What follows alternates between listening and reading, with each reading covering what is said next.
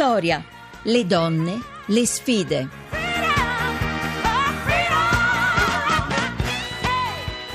17.32 siamo tornati con eh, Vittoria, ancora benvenuti da Maria Teresa Lamberti.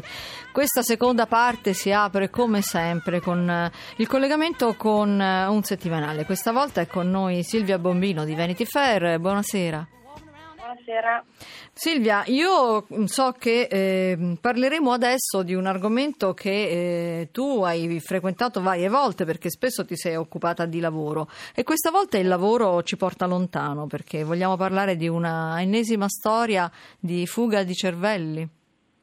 Sì, esatto, è la storia che insomma, in questi giorni sui giornali di questa ricercatrice Sabina Berretta che adesso ha 56 anni e dirige eh, questo istituto che è la più grande banca mondiale di cervelli, nel senso che lei è una professoressa di neuroscienze e ehm, è una dottoressa che eh, anni fa è fuggita diciamo, da, dalla sua Sicilia per andare poi a, ricerca, a fare ricerca in America. Mm-hmm. Si trova a Boston per la precisione? Adesso sì, adesso è a Boston perché è ad Harvard esattamente e ehm, ha per le mani questa banca dati che è la più grande tutto il mondo con 3.000 cervelli eh, che sono quelli appunto su cui si studiano malattie come l'Alzheimer o il Parkinson.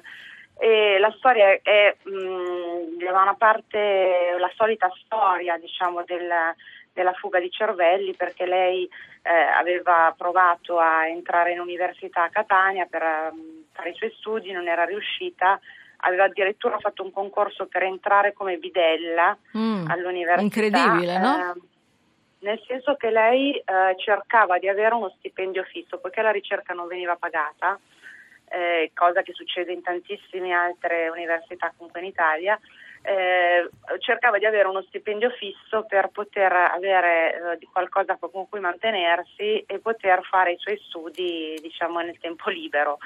Sì, eh, cioè si poteva mantenere e continuare la ricerca in esatto, sostanza. Certo. Ha, per fortuna non è stata presa perché in un certo senso poi questo le ha permesso invece di vincere un'altra borsa di studio per gli Stati Uniti, per il MIT e poi appunto da Harvard e è riuscita a diventare addirittura adesso il direttore scientifico di questo istituto ehm, e ha tra l'altro eh, intervistata in questi giorni proprio per questa vicenda in realtà della sua eh, rocambolesca carriera ha fatto anche un appello, cioè ha, cer- ha detto che insomma, bisogna donare più cervelli, perché lei è un cervello in fuga ma si occupa di cervello. è una strana coincidenza effettivamente. Sì, esatto, perché eh, comunque ehm, di solito questi studi vengono fatti su animali, cervelli mm. animali, invece servono quelli umani appunto perché eh, le innovazioni più eh, tecnologiche di adesso ci consentono anche di, di risolvere eh, tantissime patologie, eh, ma questo appunto ha bisogno della ricerca. Eh certo, lei eh, appunto lei... dicevamo soprattutto disturbi bipolari e eh, schizofrenia, giusto? Sono il, il centro sì, della sua applicazione.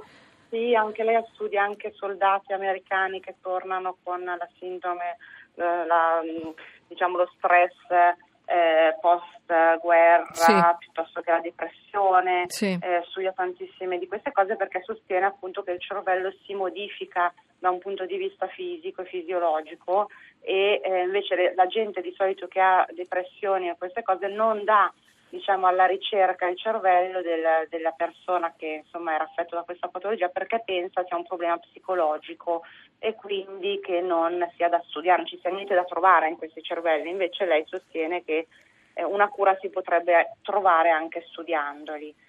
Eh, comunque la nostra Sabina Berretta è una dei 3.000, eh, diciamo che i dati di adesso, in realtà lei negli anni 90 se n'è andata, diciamo che oggi i dati ci dicono che 3.000 studenti, ricercatori vanno ogni anno all'estero in cerca di lavoro.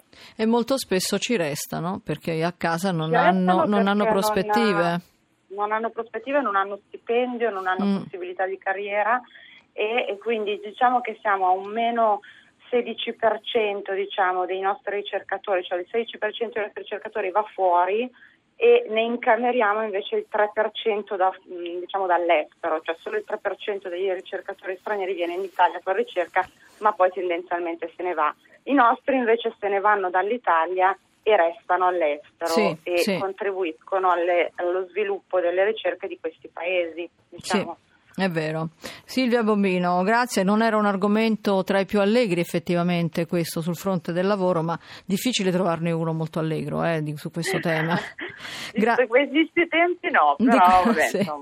Speriamo Diciamo di trovarlo presto. È un lieto fine alla fine. E questo almeno aveva un lieto fine, è vero. Grazie, grazie Silvia Bombino.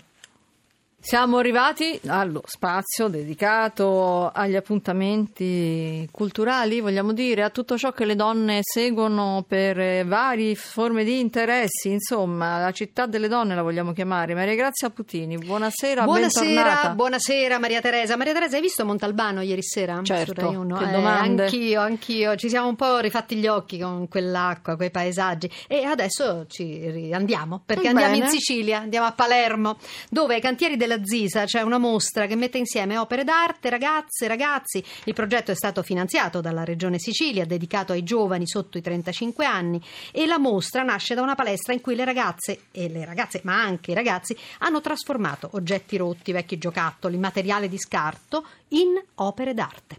Con noi c'è Rosa Tinnirello, che è presidente dell'associazione Hermes che è creatrice di questo progetto. Buonasera, come vi è venuto in mente questo nome bellissimo, Trasformazioni? Eh, buonasera a tutti. Ci è venuto in mente da una comunissima, eh, diciamo, un comunissimo assioma della fisica. Nulla si crea, nulla si distrugge, tutto si trasforma, dice Lavoisier. E noi abbiamo pensato che proprio da questo pensiero che si potesse trasformare tutto ciò che era in disuso per ricreare nuova bellezza. Così abbiamo diciamo, riutilizzato degli scarti sia dal punto di vista diciamo, della spazzatura vera e propria e sia poi anche degli scarti industriali. Abbiamo fatto due workshop diversi, uno sul design industriale e uno sul riciclo artistico. Abbiamo detto che la mostra è all'interno dei cantieri della Zisa, eh, ma come sono fatte le opere? Ci descrive, lei, lei è lì perché tra un quarto d'ora si inaugura tutto. Sì, infatti. Intanto voglio dire che siamo ai cantieri della Zisa, che è ehm, diciamo una zona di archeologia industriale, la più grande della città. C'erano le officine Ducro dove si producevano dei mobili. E oggi sono riutilizzati spazio come spazio culturale, e vengono utilizzati appunto per mostre e eventi culturali. E in questo caso noi abbiamo questo bellissimo spazio che è una bottega ed è una- uno spazio, diciamo, mm, un unico spazio con un soppalco. Chi sono, chi sono le artiste che allora, espongono? artiste, sì. Allora, le artiste sono delle ragazze che abbiamo trovato tramite social media, e siamo riusciti quindi con una call sui social media e abbiamo attirato soprattutto un pubblico di artiste già eh, diciamo che facevano parte dell'Accademia di Belle Arti di Palermo e quindi la maggioranza sono loro, però abbiamo pure una designer per esempio, quindi diciamo che il pubblico Aspetti, aspetti, perché il tempo, come sempre, è inesorabile. Ci descrive Sì. un paio di queste opere costruite Sì. con vecchio materiale? Certo, allora intanto mi viene in mente subito una cosa bellissima che c'è una collezionista di Barbie eh, che ha utilizzato delle vecchie Barbie per eh, riprodurre dei classici della storia dell'arte, l'urlo di Munch, la nascita di Venere, Eh, oppure c'è un altro artista che ha utilizzato scarti diciamo di mh, apparecchiature elettroniche costruendo una sorta di spazio, un palazzo, Eh, questo palazzo è diventato praticamente come un, un palazzo ricoperto dalla natura, quindi a maggior ragione diventa proprio una specie di mh, cubo che eh, però rappresenta naturalmente questo spazio. Sono solo italiane le ragazze e i ragazzi No, che espongono? No, c'è anche una ragazza per esempio cinese, questa ragazza cinese si ispira allo stile steampunk, quindi che è uno stile appunto fantascientifico, eh, utilizza scarti eh, diciamo soprattutto eh, diciamo di mh, apparecchiature elettroniche. Ci piace Perché- a Vittoria sottolineare che ragazze e ragazzi si danno da fare attorno all'arte. Maria Teresa.